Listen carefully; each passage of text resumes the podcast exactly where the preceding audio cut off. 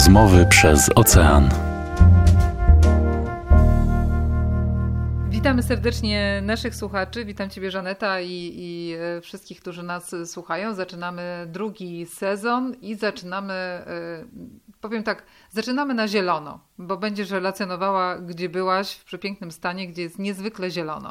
Tak jest. E, cieszymy się, że możemy zacząć drugi sezon. To był naprawdę super e, podcastowy rok dla nas. E, I zaczynamy tak, na zielono i mm, w naturze. I bardzo tak turystycznie, dlatego że wybierzemy się do stanu Waszyngton który został tak nazwany na cześć pierwszego prezydenta Stanów Zjednoczonych, e, George'a e, Waszyngtona, Jerzego Waszyngtona, tak się mówi.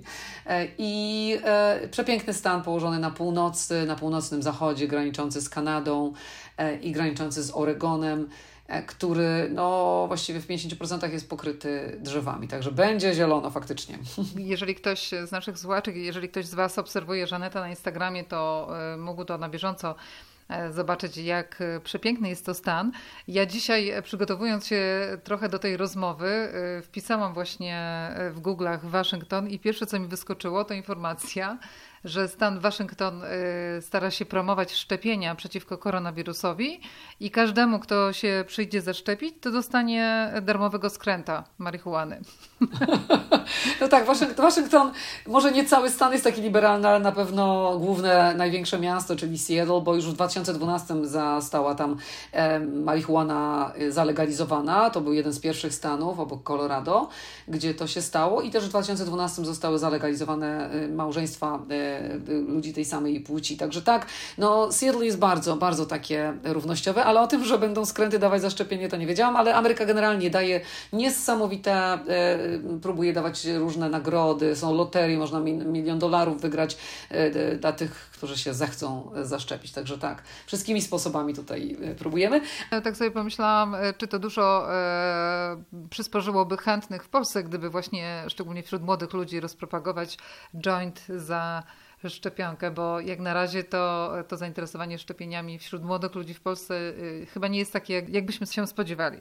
Waszyngton jest y, bardzo daleko od Waszyngtonu, bo po drugiej stronie Stanów Zjednoczonych, tak jak mówiłaś, nazwa pochodzi od y, prezydenta, a coś jeszcze innego wspólnego jest między stanem Waszyngtona a miastem Waszyngton? Wiesz co, generalnie w Stanach Zjednoczonych jest problem z tymi nazwami, dlatego że no, trzeba nazwać tyle gór, trzeba nazwać tyle rzek, tyle miasteczek, e, pustyń, e, ulic, więc e, tutaj e, ta sama nazwa może oznaczać wiele, wiele rzeczy i e, oczywiście stolica Waszyngton, też po George Washingtonie i jeszcze stan może się mylić, mogą się te dwie rzeczy mylić. Tutaj były rozważane inne nazwy, miała się nazywać, miał się nazywać ten stan stanem Kolumbii od rzeki Kolumbia, która tamtędy przepływa, ale stanęło na, na Waszyngtonie i ten stan mm, został odkryty tak naprawdę przez przez Louisa i Clarka była taka specjalna ekspedycja, która trwała dwa lata, od 1804 roku do 1806 roku. To była taka amerykańska wyprawa lądowa na, na zachód, e, tuż po zakupie Luizjany od Napoleona w 1803 roku. E, Amerykanie nie wiedzieli, co kupili tak naprawdę i postanowili e, no, wysłać tutaj wojskowych, dwóch panów z ekipą dodatkową i z Indianami, których poprosili o pomoc, na zachód, żeby zobaczyć, co jest na tym zachodzie i właśnie ta ekipa ekipa Louisa i Clarka, ta ekspedycja dotarła właśnie do, e, do, do, do na Pacyfiku, właśnie w dzisiejszym stanie e, Waszyngton. E, także no, tereny wiadomo wcześniej zamieszkiwane były przez Indian. Jest do tej pory na samym Półwyspie Olimpijskim jest dziewięć rezerwatów indiańskich, między innymi rezerwat Kilete, który mm, no, pokazany był bardzo fajnie, znaczy bardzo fajnie, to do tego dojdziemy w sadze, w sadze Zmierzch, młodzieżowej, młodzieżowych książek książkach i filmach, e, ale to będziemy o tym jeszcze mówić. Natomiast tak, ta wyprawa jakby pokazała Waszyngton, e, e, stan Waszyngton z innej strony. Natomiast teraz jest to niesamowicie zielony stan, jest tam przepiękna przyroda, kilka parków narodowych. Właśnie na tej naszej wyprawie mieliśmy, mojej takiej rodzinnej wyprawie, teraz w ciągu ostatnich dwóch tygodni mieliśmy okazję kilka tych parków zobaczyć, dlatego że przez Waszyngton przebiegają góry kaskadowe. Góry kaskadowe ciągną się od Kanady po taki szczyt Lassen e, w, północnej Kalifornii. E, I y, no, przepiękne są. Jest Park Narodowy właśnie północnych kaska, e, kaskad, kaskadów, prawie przy granicy. No tam akurat nie dotarliśmy, ale dotarliśmy do góry, która nazywa się Mount Rainier um, na rzecz tutaj takiego generała Reiniera. E, jest to najwyższy szczyt właśnie gór kaskadowych, ma 4392 metry, jednocześnie jest jeszcze aktywnym wulkanem cały czas. E, i, i leży zaledwie 100 kilometrów od miasta Seattle, e, czyli można na weekendy tam e, sobie wyjeżdżać i chodzić po tych szlakach, także też obeszliśmy sobie tę górkę z różnych stron, widok faktycznie niesamowity, piękna, wielka, majestatyczna e, góra, piękny wulkan, także to, to, ten stan jest no, bardzo bogaty w przyrodę. E, I ten cały półwysep, o którym zaczęłam mówić, olimpijski, mm, który jest jednym wielkim parkiem narodowym, bo to jest Olympic National Park, E, do którego należą i mm, lasy, e, i e, takie lasy z ogromną ilością mchu, i jednocześnie plaże, przepiękne plaże. Także, także naprawdę no, mieszkańcy stanu Waszyngton nie mogą narzekać na, na, na brak natury. Można tam spędzić miesiąc i, i cały czas znajdować nowe szlaki, nowe przejścia. Jest naprawdę, no, naprawdę zielono i czuć takie zdrowie, dlatego że też klimat pozwala, tak? bo jest bardzo dużo deszczu, jest, jest wilgotno, zresztą w samym największym mieście w Seattle pada dosyć często. No właśnie, tak jak e, oglądałam zdjęcia, to sobie pomyślałam e, a propos klimatu, że chyba to się zdarza pierwszy raz, że my tutaj w Polsce jesteśmy porozbierani, bo jest e, już gorąco, właściwie temperatury są takie bardzo letnie. A ty tam wędrowałaś czasem w dłuższych spodniach i w długim rękawie. Ale to pewnie ze względu na tę wilgoć. E, wilgoci chłodno było, bo wiesz, jak jesteś przy mm, blisko góry albo trochę wejdziesz na tą górę, jesteś na dwóch tysiącach na przykład, bo niektóre szlaki się zaczynały na, na wysokości 2000, no to jest wiadomo chłodniej, więc mieliśmy i kurtki i nawet czapki się tam e, w pewnym momencie przydały, było jeszcze pełno śniegu, właśnie niedaleko, niedaleko góry Mount e, Rainier. Także, także tak, było. No i w samym Seattle też no, było ciepło, już około 20, 20 stopni, ale mm, temperatura jest taka, jak, jak e, w sensie klimat taki podobny jak w Polsce, że nigdy nie wiadomo, kiedy cię może zaskoczyć i się może zmienić z dnia na dzień. Także my mieliśmy szczęście w sumie przez całe te dwa tygodnie wyprawy, że, że nigdzie nas tam nie zaatakowały jakieś duże deszcze, ale może tak być, może padać non-stop. Także faktycznie ja miałam trochę chłodniej teraz niż ty. Powiedz mi, e, czy bardziej e, zachwyciła Ciebie tam przyroda i, i, właśnie te ogromne drzewa i, i, ta zieleń e, taka soczysta, czy miasta? Bo e, zamieszczałaś mnóstwo przepięknych e, zdjęć e, z różnych muzeów. E, różnych takich zabytków architektury i to było też bardzo ciekawe. Wiesz co, tak naprawdę jeśli chodzi o miasta, to jedyne, które się tam wybija tak mocno, to jest miasto, to jest Seattle. E, I Seattle e, to jest ma 4 miliony mieszkańców, cała ta aglomeracja. Samo, samo jakby miasteczko Seattle bez tych dodatków ma 700 tysięcy, czyli mniej więcej tam znowu porównuję do Poznania. I Seattle jest jednym z ładniejszych miast Stanów Zjednoczonych. To znaczy w mojej piątce się nie mieści najładniejszych stanów, ale już jest blisko zaraz za piątką, czyli tam powiedzmy szóste, siódme miejsce, bym powiedziała. Jest to takie miasto, które trzeba poznać, jak już się zobaczyło te takie charakterystyczne typu Nowy Jork, San Francisco, mm, e, co tam jeszcze, Nowy Orlean, Miami, to, to Seattle można sobie zostawić na deser, ale jest naprawdę bardzo ciekawe, bardzo ładne, e, bardzo zielone, e, no i mówię, otoczone, otoczone parkami, otoczone wieloma parkami takimi nie, nie, nie nawet narodowymi, tylko krajobrazowymi albo samymi parkami w samym mieście. Natomiast Seattle ściąga ludzi, jest to miasto, które się rozwija, rozwija bardzo szybko, jedno z najszyb, najszybciej w Stanach, w tej czołówce, dlatego że tam swoją siedzibę ma bardzo dużo bardzo ważnych i prężnych amerykańskich firm, e, czyli e, między innymi Microsoft założone przez Billa Gatesa, który jest, pochodzi z Seattle. E, tam jest też fundacja jego, jego i jego żony, Bill i Melinda Gates Foundation, która jest w samym centrum Seattle.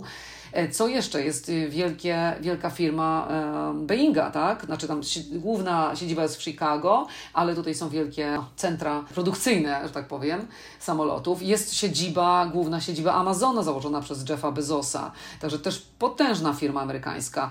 E, Starbucks ma swoją siedzibę główną właśnie w, w Seattle również. To zresztą w Seattle e, został założony pierwszy Starbucks w 1971 roku, który istnieje do tej pory. On znajduje się naprzeciwko e, takiego ryneczku Pike Place Market e, i, i, jest ogromna kolejka, żeby w tym pierwszym Starbucksie sobie kawę kupić, e, bo to stało się taką atrakcją turystyczną, wiesz, jedziesz do Rzymu, to masz Koloseum, a jedziesz do Seattle, to jedna ze starszych, starszych tych, tak, ty jedziesz na kawę do najstarszego Starbucksa. Mhm.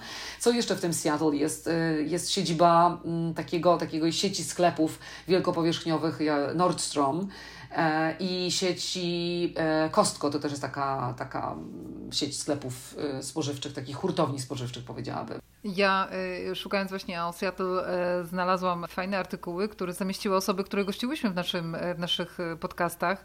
Damian Hadaś na niceland.pl zamieścił fajny, duży artykuł o Seattle i Dorota Malesa też na stronie, na swoim blogu Fifty Shades of States też e, właśnie mm, pisała właśnie o tym mieście. No i na przykład e, Dorota Malesa chyba e, też napisała, że właśnie słynny serial uwielbiany przeze mnie i przez wielu Polaków, czyli Grey's Anatomy, E, tak naprawdę w części był realizowany właśnie e, w Seattle i tam mieści się dom e, chirurgów i tam właśnie oni chodzili po tych ulicach. Tak, do, domyślam się, że i Damianowi i, i Dorocie miasto się podobało, bo ono, ono chwyta za serce, ono może się podobać i właśnie ciekawe, ciekawe uwagi, także zajrzę sobie do ich artykułów, ale faktycznie no, Seattle jest takie bardzo do przodu, bardzo, bardzo do przodu w wielu kwestiach i społecznych, i właśnie ekologicznych, i biznesowych, a jednocześnie nie czuć jakiejś takiej spinki w tym mieście, w sensie, wiesz, nie, nie ma, e, nie czuć nerwowości. Ono wygląda jak takie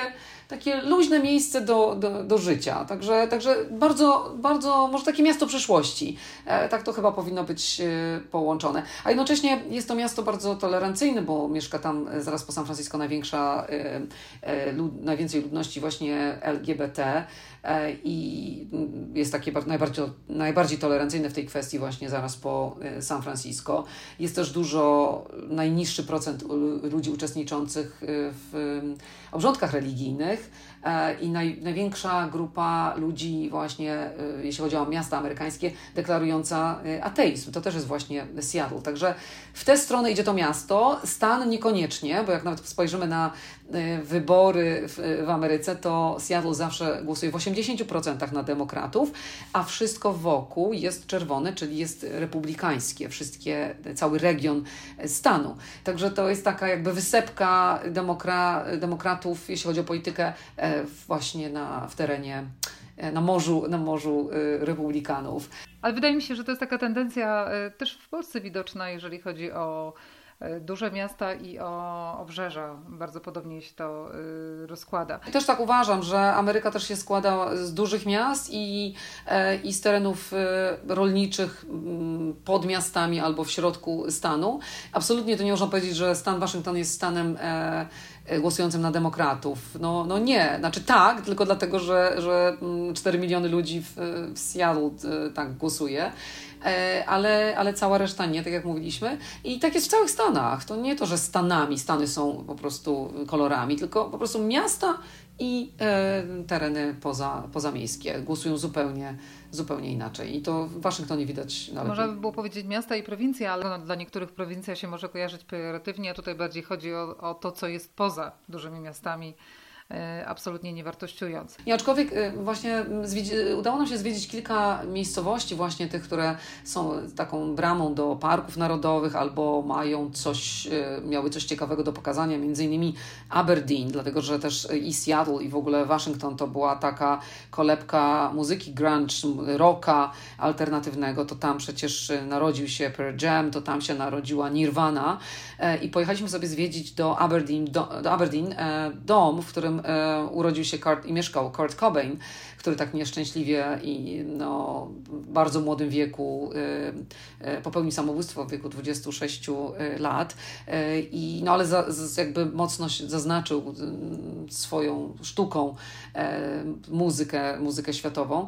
I właśnie ta miejscowość Aberdeen, ten jego dom i ta cała, cała miejscowość była, była bardzo, była jakaś nie wiem, no tak depresyjna dla nas, takie małe, spokojne miasteczko, ale jednocześnie jakieś takie dziwne, dziwne wibracje tam były. Wcale nie było nam tam przyjemnie zwiedzać. Pojechaliśmy oczywiście pod dom e, Kobajna, e, pojechaliśmy pod miejsce, pod mostem, w którym rzekomo mieszkał, miejsce, gdzie jest jakiś jego e, taki mały pomnik, ale niespecjalnie, niespecjalnie też zadbany. E, ale całe wrażenie było takie, takie przygnębiające, dołujące. Z kolei w tej miejscowości, w której my mieszkaliśmy w Parku Narodowym, nazywała się Peckwood, mieliśmy wynajętą taką e, fajny domek, kabinkę, e, znaczy nazywamy to kabinką po angielsku, może z angielskiego, czyli taki domek letniskowy, świetnie urządzony przez dwóch, e, właśnie przez parę e, gejów z Los Angeles, która się przeprowadziła do, e, do Seattle i taki domek sobie właśnie na Airbnb wynajmują. No, ta, z takim gustem i tak pięknie umeblowany. I, ale jak spacerowaliśmy wokół tego domku, w tej miejscowości, to po prostu wszędzie, na prawie na każdym domu było napisane e, chronimy tutaj, mamy broń, nie dzwonimy, po, nie dzwonimy na policję, tylko od razu strzelamy. E, i, e, wszędzie flagi Trumpa. No, wrażenie dziwne, powiem, powiem szczerze. Szczególnie te takie komentarze, e, a jednocześnie takie biedne domostwa, takie zapuszczone domostwa. To jest tak, jak stwierdziliśmy z dziećmi, że gdybyśmy się w takich miejscach urodzili, to też chyba trzeba by było krzyczeć, yy, wiesz, jak, w- jak w tej muzyce, w jakiś taki ból wewnętrzny i nie wiem, nie wiem. Ciekawą mieliście podróż, bo zobaczyliście znowuż różne oblicza Ameryki i, i pewnie bogate miasta. Zastanawiam się, czy byliście pod domem Billa Gatesa albo Jeffa Bezosa. Tak, byliśmy wszędzie, znaczy byliśmy tak, byliśmy pod wszystkimi siedzibami, oczywiście pod e, siedzibą Amazona, e, siedziba Microsoftu jest troszeczkę poza Seattle, także tam nie dojechaliśmy. Wygooglowaliśmy oczywiście dom e, Billa Gatesa, on jest po drugiej stronie jakby, jakby rzeki, więc no wiadomo, że tam są te uliczki małe, nie można podjechać, ale normalnie w internecie można znaleźć dokładne adresy, y, y, tak, wszystkich. E, No, mieszka tam mnóstwo bardzo e, bogatych, e, bogatych ludzi i nie wiem, gdzie mieszka szef Starbucks, akurat tego nie, nie sprawdzaliśmy, ale tak jak mówię, fundacja Melindy i Billa Gatesów, no ja nie wiem, gdzie oni teraz mieszkają tak naprawdę, bo po rozwodzie jest rozwód w trakcie i czy oni tam mieszkają jeszcze razem, czy nie.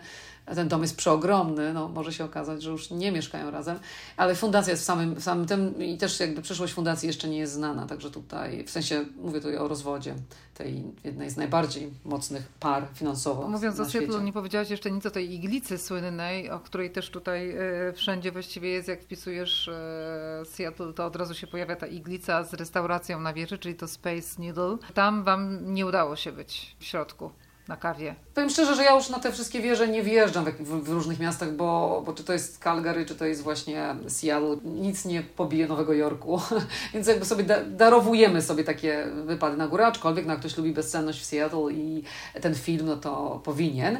E, I zdecydowanie ona jest taka futurystyczna ta wieża, ona, ona, ona się pięknie, ona pięknie wygląda od dołu, moim zdaniem piękniej niż, e, niż ten widok z góry, no bo Seattle e, no nie ma takiego wiesz, nie, nie zobaczysz tego, co w Nowym. Jorku, nie ma tego lasu e, budynków, e, wieżowców, tylko ma zwykłe lasy. No, ale oczywiście warto, warto, jak ktoś, jak ktoś lubi. Natomiast my nie wjeżdżaliśmy. Ona ma 184 metry wysokości, została założona w 1962 roku, zbudowana. I wszystko, co się wokół tej wieży e, rozrosło, jest bardzo ciekawe, bo tuż pod wieżą jest e, Muzeum e, Popkultury, które o fantastycznym, po prostu fantastycznej bryle, zaprojektowanej przez Franka Gierego, mojego ulubionego amerykańskiego architekta, zresztą stąd, z Los Angeles, Santa Monica, który zapro- zaprojektował Walt Disney Concert Hall. To mówiliśmy o nim w przypadku, y, kiedy mówiliśmy o Los Angeles, który zaprojektował i budynki w, w Paryżu, i w, w Pradze, i oczywiście w Bilbao. E, I on właśnie zaprojektował to Pop Museum, takie y, no, niesamowite, kolorowe, ciekawe z zewnątrz i ciekawe w środku. I właśnie to muzeum sobie zwiedzaliśmy pół dnia, tam spędziliśmy, bo akurat była też super wystawa e, dotycząca e, zespołu Pearl Jam, który też się właśnie narodził w Seattle. E, także to polecam i to jest tuż obok wieży. I bardzo, bardzo polecam e, ogrody Chihuli Gardens. To są ogrody pana Dave'a Chihuli. To jest artysta, który sztukę e, wydmuchiwania szkła, to się mówi wydmuchiwanie szkła, czy, czy nie wiem. Tak, to, no, no, to, no, tak, no tak też się mówi, tak, tylko że u nas to, to się ogranicza w pewnym sensie do bombek choinkowych, do, do wazonów, bo y, to, co pokazywałaś na y, swoim Instagramie, to było niesamowite po prostu, takie formy kolorowe i, takie, takie wymyśle, no, no nie wiem jak to nawet opisać. Nie? Naprawdę, wiesz co, Ola, ja widziałam jego, jego dzieła już wiele razy, dlatego że w, mm, hotelu Bellagio w Las Vegas. Jest, jest pokryty cały sufit w lobby. Właśnie jego, jego wydmuchanymi przez jego firmę, zaprojektowanymi przez niego e, dziełami, bo on już teraz jakby sam tego nie robi, e, dlatego że miał, ma problem z, z barkiem, z ręką, e, więc on jakby mówi, że też kiedy doznał takich kontuzji, to wycofał się i zaczął patrzeć na, na dmuchanie szkła bardziej od strony takiej artystycznej, jakby widzi całość, a nie skupia się na, na produkcji po, poszczególnych rzeczy. E, także ten, ten, e, mm, to lobby, ten sufit w Belarze jest niesamowity, robi wrażenie. Ja tam zawsze turystom mówię, żeby się wybrali albo idziemy razem, żeby to zobaczyć. Widziałam jego, wiesz, jego sztukę w różnych miejscach, ale ten ogród właśnie w Seattle e, poświęcony tylko i wyłącznie jemu jest niesamowity. Robi takie wrażenie, bo to są rzeźby e, zaprojektowane mm, jakby do wewnątrz i rzeźby, które są e, w ogrodzie ustawione i to robi jeszcze większe wrażenie. Naprawdę warto, warto do tego muzeum się wybrać i, i, i podziwiać ludzi tak kreatywnych, którzy no, potrafią wykreować coś, wydawałoby się może, no może nie z niczego, to za duże słowo, ale coś, co może mm, wcześniej nie było uznawane za, za wysoką sztukę, a naprawdę coś cudownego. Także Muzeum Popu, e, mm, ogrody e, Dave'a Chichul i, i ta Space Needle, czyli ta iglica futurystyczna, no to jest zdecydowanie coś, co w, e, w Seattle trzeba zrobić. Trzeba oczywiście iść na kawę do Starbucksa, trzeba zajrzeć do tego bazarku, na ten ryneczek taki, z którego się rozciąga fajny widok na, na takie nabrzeże, gdzie można pospacerować jak w San Francisco, to trochę przypomina. Trzeba iść też do Muzeum Sculpture Museum, to się nazywa. To jest Muzeum Rzeźb na dworze. E, też niesamowita sprawa. Ja w ogóle uwielbiam, jak miasta potrafią połączyć, wiesz, funkcjonalność z, ze sztuką. Jeżeli idziesz, nawet jak się spieszysz gdzieś tam do metra, czy jedziesz autobusem i nagle stoi jakaś piękna rzeźba, to, to, to, to robi to wrażenie. I Seattle, Seattle robi to naprawdę niesamowicie. Udało im się to połączyć. Także ciekawe miasto. E, moje dzieci, które mieszkają w Nowym Jorku i my, którzy mieszkamy tutaj w Los Angeles, stwierdziliśmy, że e, mm, jakby się ktoś chciał przyczepić, to powie, że to miasto nie ma takiej duszy, y, takiej wyrazistej duszy, jest takie spokojne. E, że może nie masz tak dużo do zaoferowania jak Nowy Jork czy Los Angeles, ale nie każdy też chce mieć y, taki natłok E, atrakcji, jak ma właśnie LA i, i Nowy Jork. I to, to Seattle właśnie daje taką, może trochę, trochę mało miasteczkowości, trochę atrakcji dużego miasta, trochę spokoju, dużo natury, dużo sztuki, a jednocześnie świetne miejsce do, do pracy dla, dla, dla ludzi związanych tutaj z tymi firmami, które e, wymieniliśmy. Także jest, jest coś w tym mieście ciekawego. No i położenie, tu Pacyfik, tu rzeki, tu, e, tu, tu zatoki, jeziora nawet wewnątrz miasta, no, kilka wzgórz, można sobie trochę po wzgórzach pochodzić, bo jest takie troszeczkę pofalowana ta, ta, e, to ułożenie miasta, także no i te góry kaskadowe tak blisko i no i ten park olimpijski, no i tu się powoli zbliżamy do, do no Belli i do Edwarda. Musimy, musimy wyjechać z Seattle i udać się do Forks, czyli do e, miasta, gdzie e, trafiła Bella Swan. Czyli przechodzimy płynnie do zmierzchu. Ja e, od razu muszę tutaj się przyznać naszym słuchaczom, że obejrzałam wszystkie odcinki Zmierzchu, jak tylko się pojawiły w Polsce. Żaneta zresztą też, o czym za chwilę powie, ale ja nawet do tego stopnia mm, jakoś tam się wciągnęłam w którymś momencie, że z koleżanką wybrałyśmy się do kina na maraton zmierzchowy i obejrzałyśmy Y, wszystkie trzy za jednym zamachem. Przeczytałam też książkę i był taki moment, że tak sobie pomyślałam, że w tej książce coś jest. Teraz myślę, że głównym jej y, jak gdyby sukcesem jest to, że ona opisuje coś, o czym marzy mnóstwo takich zwykłych dziewczyn, nastolatek, kobiet, czyli że w takiej zwykłej kobiecie ktoś zobaczył coś wyjątkowego, zakochał się i ten ktoś kto się zakochał w niej, był też kimś zupełnie wyjątkowym. Ale nie o tej książce yy, chcę porozmawiać, tylko o tym właśnie, że ten film był też kręcony tam w stanie Waszyngton. I, e, i, I też z tych zdjęć, które zaprezentowałaś, widać, że po prostu tam rzeczywiście tak jest i że to, jak oni skakali po tych drzewach i przemieszali te ogromne odległości w takim ekspresowym tempie, no to, to było tam możliwe.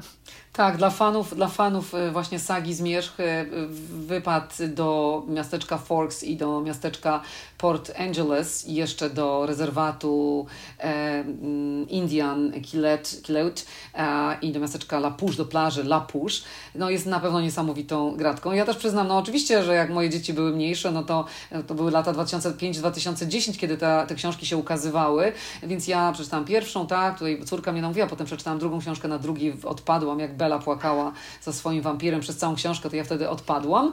E, I te, ale te dwa pierwsze filmy też zobaczyłam. Natomiast oczywiście Ola, tu już zdradziłaś mnie, że znaczy zdradziłaś moje, moje ostatnie osiągnięcia, bo jak pojechaliśmy do tego Forks, to, no to całą rodziną sobie obejrzeliśmy jeszcze raz. Przypomnieliśmy sobie, mój mąż to w ogóle w szoku był, e, bo on e, dowiedział się z przewodnikiem od 30 lat po Los Angeles i nie wiedział, że przed teatrem chińskim na bulwarze Hollywood są odciśnięte dłonie i stopy wszystkich gwiazd ze zmierzchu. On się dowiedział teraz, bo po prostu zupełnie nie, nie, nie, to do niego nie docierało i teraz mówi, że będzie oczywiście wszystkim pokazywał, a wcześniej nie. Także wiesz, podróże uczą, trzeba czasami jechać na drugi koniec. E, ja no, mm, jakby znałam klimat, ale też obejrzeliśmy sobie, e, wiesz, no śmiesznie się ogląda film e, Forks, który mówi o tym, co się dzieje w tym miasteczku, aczkolwiek żadne sceny w tym Forks nie były nagrywane do filmu. O. To może być rozczar... tak, może być rozczarowujące, ale większość była nagrywana albo w okolicy Vancouver w Kanadzie, albo w Oregonie poniżej. Nawet ten dom Kulenów, czyli tych wampirów, to był dom niedaleko Portland, ten pierwszy. No. Potem ten dom został zmieniony, to był dom gdzieś pod Vancouver.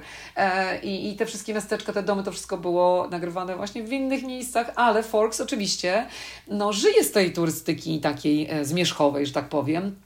Więc oni nawet ustawili pod jednym z, z, muzeów takich malutkich, to jest malutka mieścina, tak jak było w filmie, 3200 mieszkańców około e, i pod muzeum ustawili e, tego pick-upa, którego dostała w filmie i w książce właśnie Bella od swego taty. Tam są dwa pick-upy, nawet jeden wersja książkowa i drugi wersja, wersja filmowa.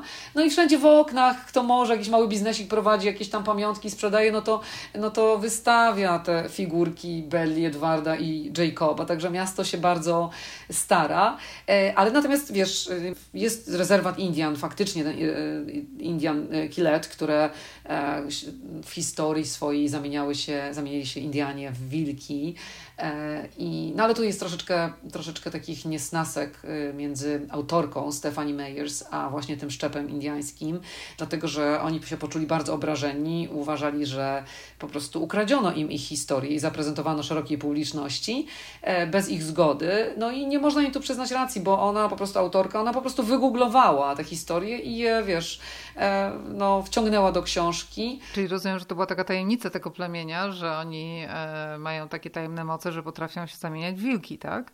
A ona to po prostu wykorzystała w historii. Może to nie było to, że, jest tajemnic- że to jest tajemnicą, ale to są bardzo dumne plemiona, które na pewno by chętnie opowiadają sobie, przekazują z pokolenia na pokolenie. Może niekoniecznie chcieli być, być wykorzystani w popkulturze i w takiej książce. Tym bardziej, mm. że wiesz, no ta książka no, to był niesamowity sukces finansowy, to jest coś niesamowitego. 100 milionów kopii sprzedano. E, przetłumaczono ją na 37 języków. Stephanie Meyers e, była jedną z najlepiej zarabiających, najbardziej popularnych autorek przez wiele lat. 50 milionów dolarów rocznie zarabiała. Filmy zarobiły 3,5 miliarda dolarów. Ola także się też przyczyniłaś, kupując swój, swój bilet do kina.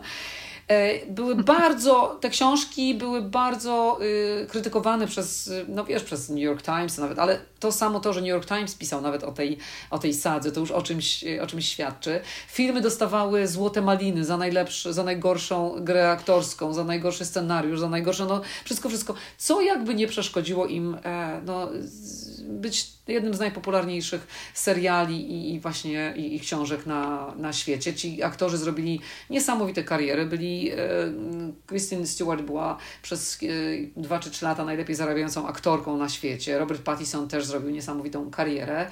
E, troszeczkę gorzej ten Tyler Lautner, który grał Jacoba.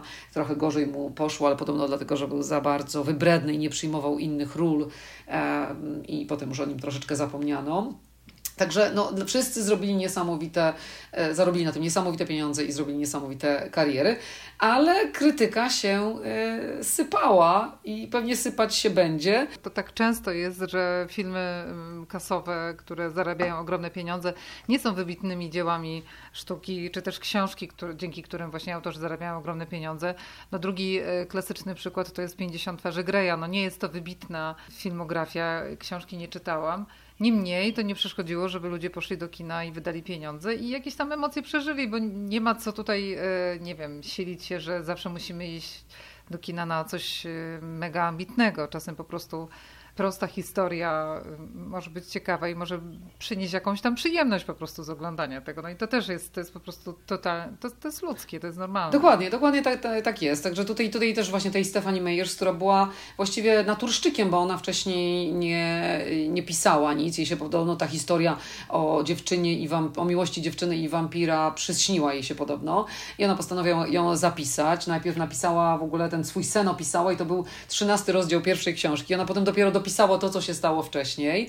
No a potem, no to już na fali, na fali to, poszło, to poszło dalej i dopisywała kolejne książki. Yy, no tak wiadomo, krytykowano ją zbyt prosty język, za jakąś taką infantylność, ale może właśnie tego yy, tutaj szerokie grono potrzebowało. Ale wiesz co, mm, New York Times nawet, ja to byłam troszeczkę zadziwiona, jak, jak, jak, jakie to emocje wywoływało, że nawet New York Times napisał artykuł i tam nawet mówiono o głównej e, aktorce i głównej postaci, bo to nie aktorce, tylko o głównej postaci, że ma charyzmę rozgotowanego ziemniaka, e, że, że aktorzy grają z twarzą, e, jakby mieli zatwardzenie wyrazem twarzy, no po prostu kosmos, że wiesz, musiało to wzbudzać naprawdę, naprawdę niesamowite emocje, no ale jak, jak takie pieniądze się przewijają, to wiadomo. Natomiast to, co mnie bardzo zaciekawiło, powiem, że, powiem Ci, że nie wiedziałam o tym, dopóki nie pojechałam do tego Forks, że pani autorka, właśnie Stephanie Meyers, to jest, jest mormonką, na którą Book of Mormon, czyli ta księga mormonów, miała ogromny wpływ na jej życie i ogromny wpływ na, na te książki. E, wiesz, oczywiście nie miałam prawa tego wiedzieć, jak mieszkałam w Polsce, nie miały prawa tego wiedzieć moje dzieci. W ogóle nikt, kto nie zna e, jakby historii religii e, mormońskiej, czyli tutaj religii Jezusa Chrystusa, Kościoła Jezusa Chrystusa Świętych w Dniach Ostatnich. Tutaj odsyłamy do naszego, naszego podcastu, kiedy mówiłyśmy o religiach, bo tam więcej o mormonach też mówimy. I teraz zaczęłam tą książkę i ten film prześwietlać całkowicie pod kątem właśnie tych wierzeń mormońskich i powiem Ci, że bardzo dużo jest y, elementów z tych wierzeń. To ciekawe, to zaskakujące w ogóle. To może to wiesz, to nie jest taka e, literatura dla plebsu, tylko jednak ma kilka ukrytych znaczeń. Wiesz co, autorka, autorka nie, autorka no zawsze się odżegnywała od tego i denerwowała się, że autorzy w niej, y, znaczy w ogóle krytycy szukają połączeń. Mówiła, że u innych autorów to absolutnie się nikt nie doszukuje ich religijnych wpływów na, na ich sztukę. E, ale, ale tutaj wiele opracowań powstało na ten temat. Ona w ogóle, Stephanie Meyers skończyła e, Birmingham, Birmingham Young University właśnie, e, a to jest taki uniwersytet właśnie mormoński. Zobacz, postacie w filmie czy w książce nigdy nie, nie piją alkoholu, nie palą papierosów, nie piją kawy, nie piją herbaty, bo tak jest właśnie w mormonizmie. Oczywiście ta cała otoczka czekania z, ze skonsumowaniem związku do, do wesela, do ślubu, E, taka kontrola, ten self-control, jak to oni mówią, czyli taka e, samokontrola, podobno w ogóle słowo self-control w książce jest y, używane 125 razy, czyli to, że y, żeby się kontrolować, kontrolować zmysły, kontrolować emocje, kontrolować swój głód, e, tak, żeby nawet nie napić się krwi belli, jak się jest wampirem, kontrolowanie pragnienia, kontrolowanie zazdrości, bo przecież tam jest klasyczny, klasyczny trójkąt w tym, trójkąt miłosny w tej książce i zarzucano jej erotyzowanie abstynencji. E, zarzucano jej autorce, zarzucano jej właśnie e, takie niefeministyczne poglądy, to, że właśnie, że to są związek, zaburzony związek, że ten Edward kontroluje Bellę, jej życie, jej seksualność, jej dziewictwo, że ich seks e, kończy się zawsze śladami na ciele, po prostu obrażeniami, że tam mhm. można by, jakby się bardzo chciało, to można się doszukać bardzo dużo nie tylko mormońskich elementów, ale wielu, wielu innych. E, tylko czy to ma sens aż takie, takie szukanie? Właśnie jeśli chcemy się doczepić, no to w wielu, w literaturze w ogóle znajdziemy wiele, no wiadomo. A tutaj no to trochę na czasie, czy te tradycyjna rola płci, e, związki, właśnie ta abstynencja, ale tak jak mówisz, no, to jest trochę taka bajka o księżniczce. O szarej myszce, o szarej myszce, która dla kogoś jest księżniczką, tak bym powiedziała, no bo ona generalnie jest taką szarą myszką na początku. Tak, ale jednocześnie jest taką myszką, która się bardzo poświęca. Ona przecież, y, wiesz, umiera, żeby dać hmm. światu dziecko, rezygnuje ze swojego życia, e, no potem zostaje za to wynagrodzona jakby tym życiem wiecznym. To też w mormonizmie jest bardzo, bardzo istotne, bo w mormonizmie e, mormoni wierzą, że jak będą razem, będą się trzymać rodziną razem, to będą żyć też y, wiecznie po, po wiesz, w, następnym, w następnych e, po po życiu, tak?